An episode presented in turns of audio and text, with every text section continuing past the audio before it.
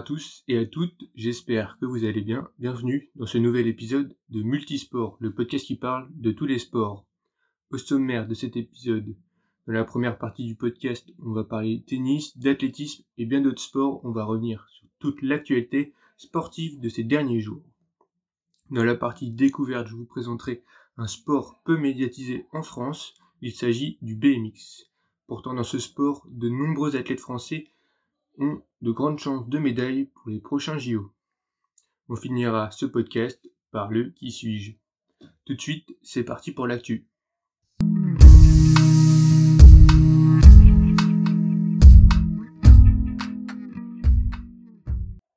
On commence tout de suite par l'athlé avec euh, plusieurs compétitions qui ont été reportées voire annulées.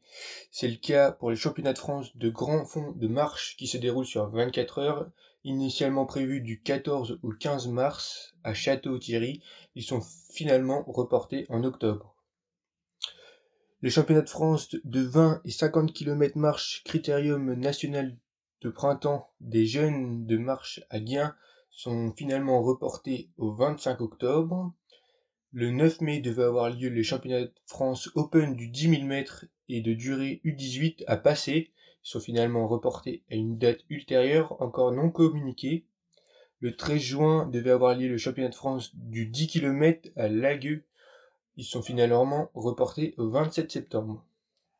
Du côté des compétitions annulées, on a par exemple la marche Interleague Running à Elbeuf-sur-Seine, ou encore le 25 avril devait avoir lieu les championnats de France du 100 km à Belleville.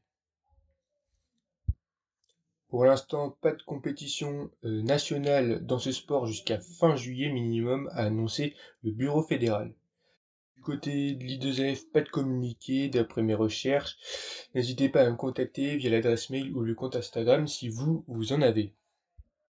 Toujours dans le monde de l'athlétisme, jeudi dernier on a pu voir sur le compte Instagram de Jimmy Gressier en stage jusqu'à vendredi dernier aux États-Unis la tentative de record du segment Strava A1 Loop à Flagstaff, en Arizona.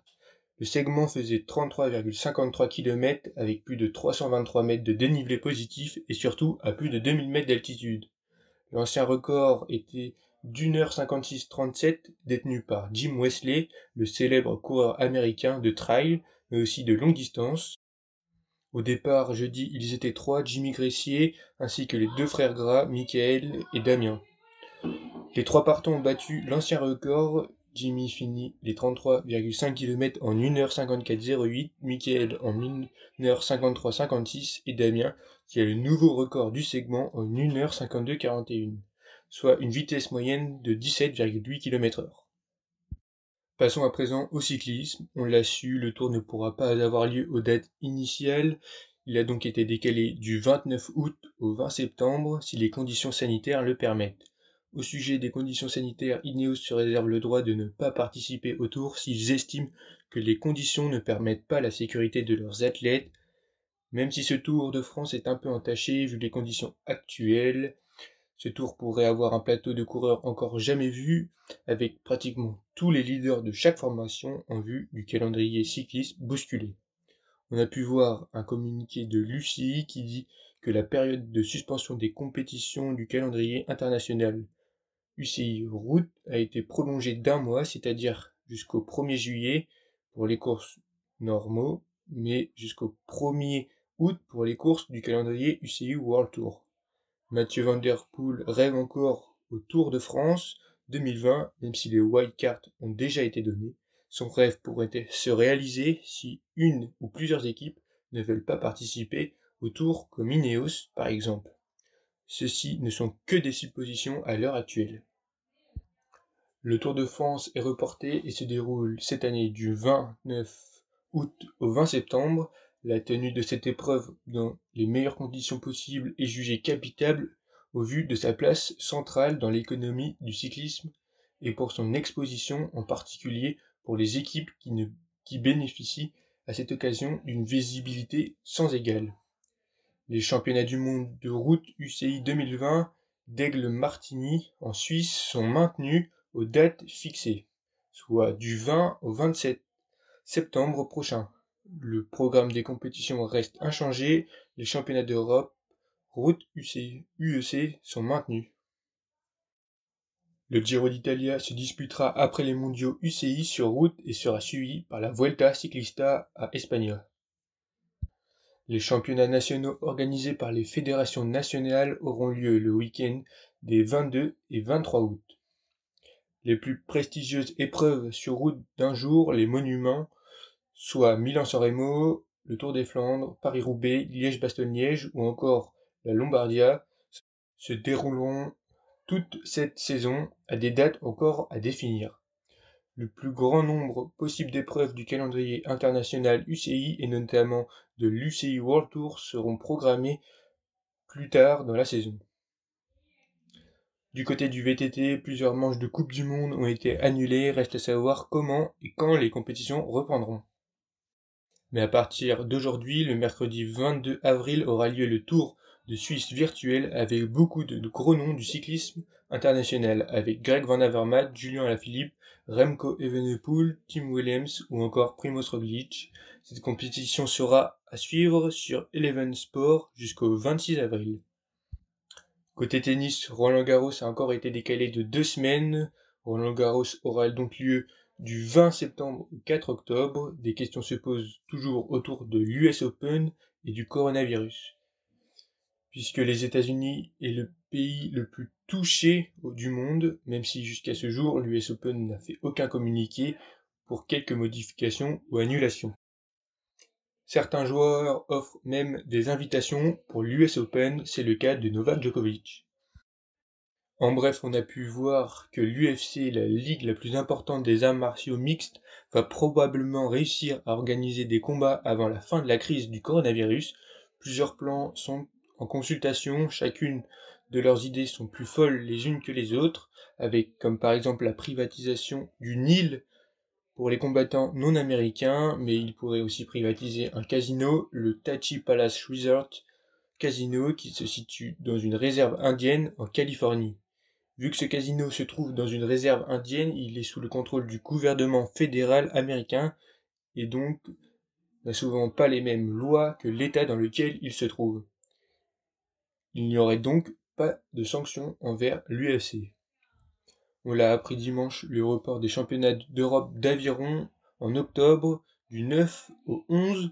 La décision de maintenir cette compétition sera prise le 31 juillet. Pour le golf, le British Open qui devait avoir lieu en juillet a été tout simplement annulé. Pour les autres majeurs, l'USPGA devrait avoir lieu en août, l'US Open en septembre et le Master d'Augusta en novembre. Côté F1, déjà 9 grands prix sont annulés. Le prochain qui devrait avoir lieu est celui de France au Castellet. L'Euro de basket initialement prévu en 2021 pour les hommes est décalé à 2022 dû au JO. Mais l'Euro de basket féminin qui, lui, est maintenu en 2021, soit un mois avant les JO. Le contrôle antidopage se poursuit puisque Wilton Bankal, patron de l'agence antidopage, a déclaré que la pandémie de Covid-19 ne doit pas être une opportunité de tricher pour les athlètes. Si vous voulez toujours voir de la compétition sportive, je vous invite à regarder les lives de la Frenchy Fusion sur YouTube pour des courses virtuelles de cyclistes sur la plateforme Zwift ou encore la chaîne F1 sur YouTube pour suivre les grands prix virtuels comme celui de dimanche dernier avec la victoire de Charles Leclerc pour le Grand Prix de Chine. Voilà, c'est la fin de la partie actu. Il y avait beaucoup d'actu à dire, mais il fallait faire des choix. Si vous avez des suggestions à me faire pour cette partie, c'est sur Instagram, par message privé ou bien par mail. Tout de suite, on passe à la partie découverte.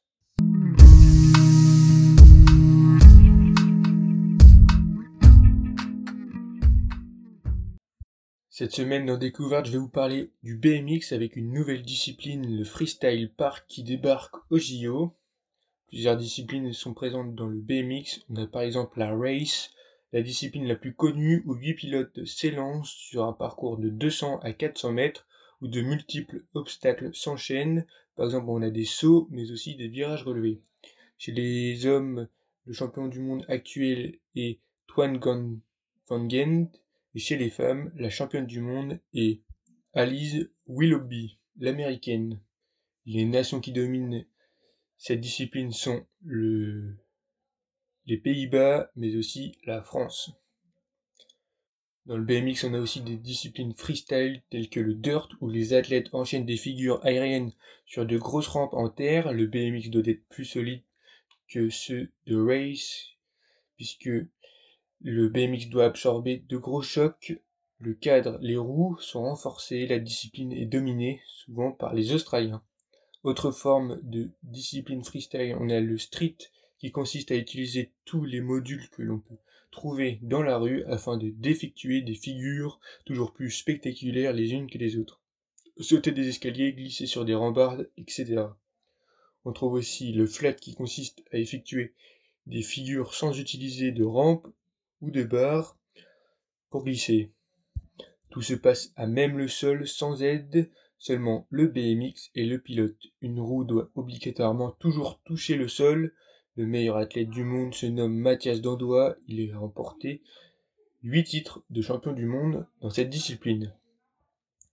Comme vous l'avez pu l'entendre, le BMX a de multiples disciplines. C'est un sport complet. Tout le monde peut trouver ce qu'il aime dans ce sport.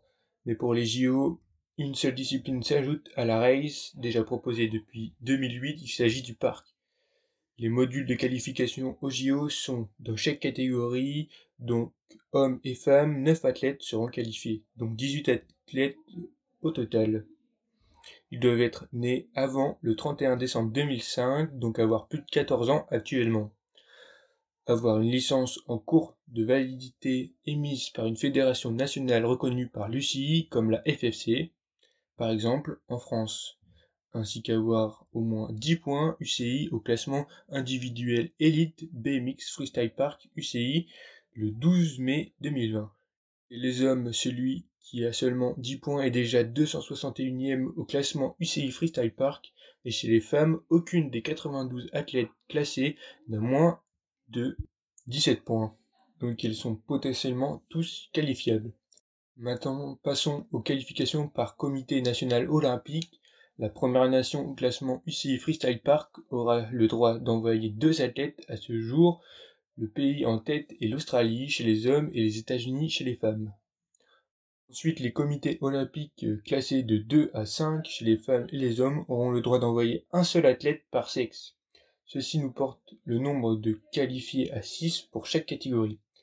Il reste donc 3 athlètes à qualifier par sexe. Les deux autres athlètes de chaque Sexe qualifiés, tout d'abord, sont les deux meilleurs athlètes des comités nationaux olympiques pas encore qualifiés. Il s'agit donc de la France et du Venezuela pour les hommes, et chez les femmes, c'est l'Australie et le Chili. Il nous reste donc une place. Cette place est réservée pour le pays organisateur des JO.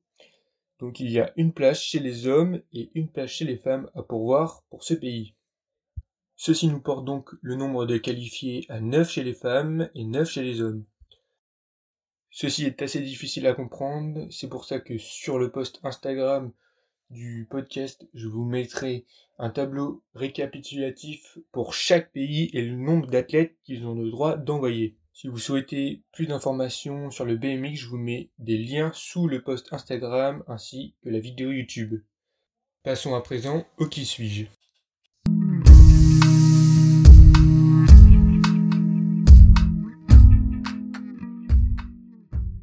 Dans le précédent podcast, la tête que j'ai évoquée était Fanny Blancard Cohen.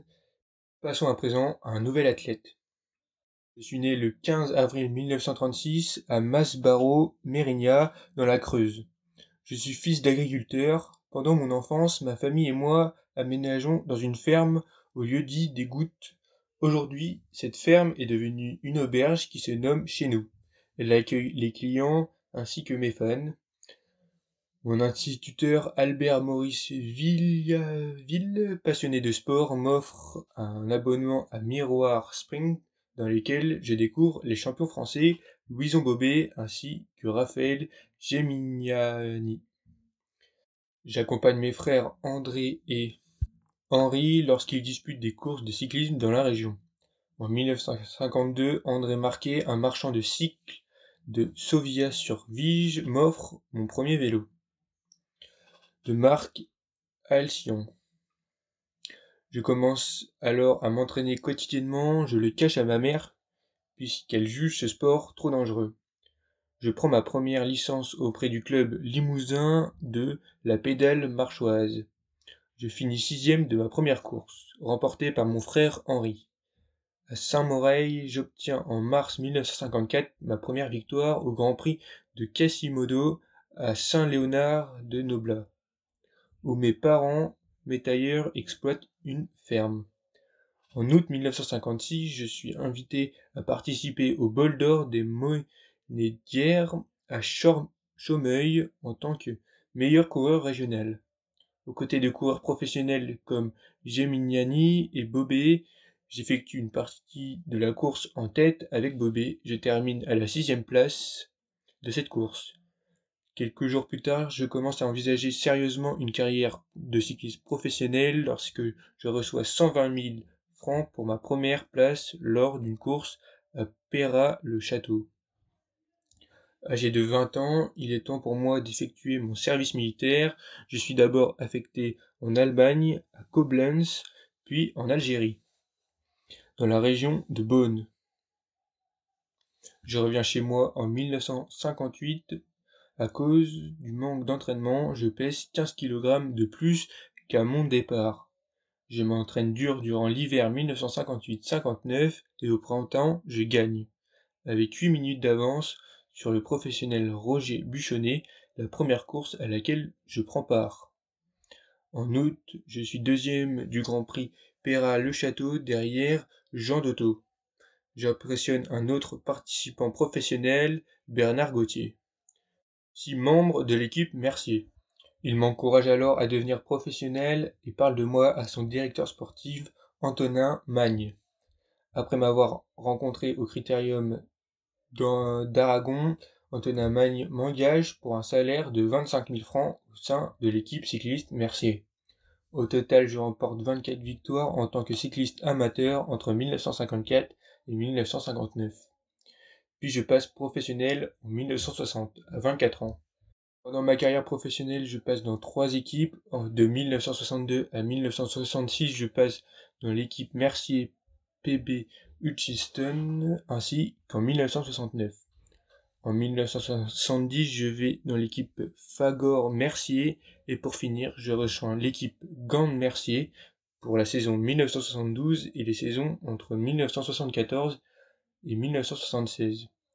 Pendant ma période professionnelle, je gagne beaucoup de courses quand même, mais mes principales victoires sont la Vuelta en 1964, Milan-San Remo en 1961, la Flèche Wallonne en 1963, Critérium du Dauphiné par deux fois, 1966 et 1969, Paris-Nice de 1972, 1973, je gagne qu'une seule fois les championnats de France de 1961.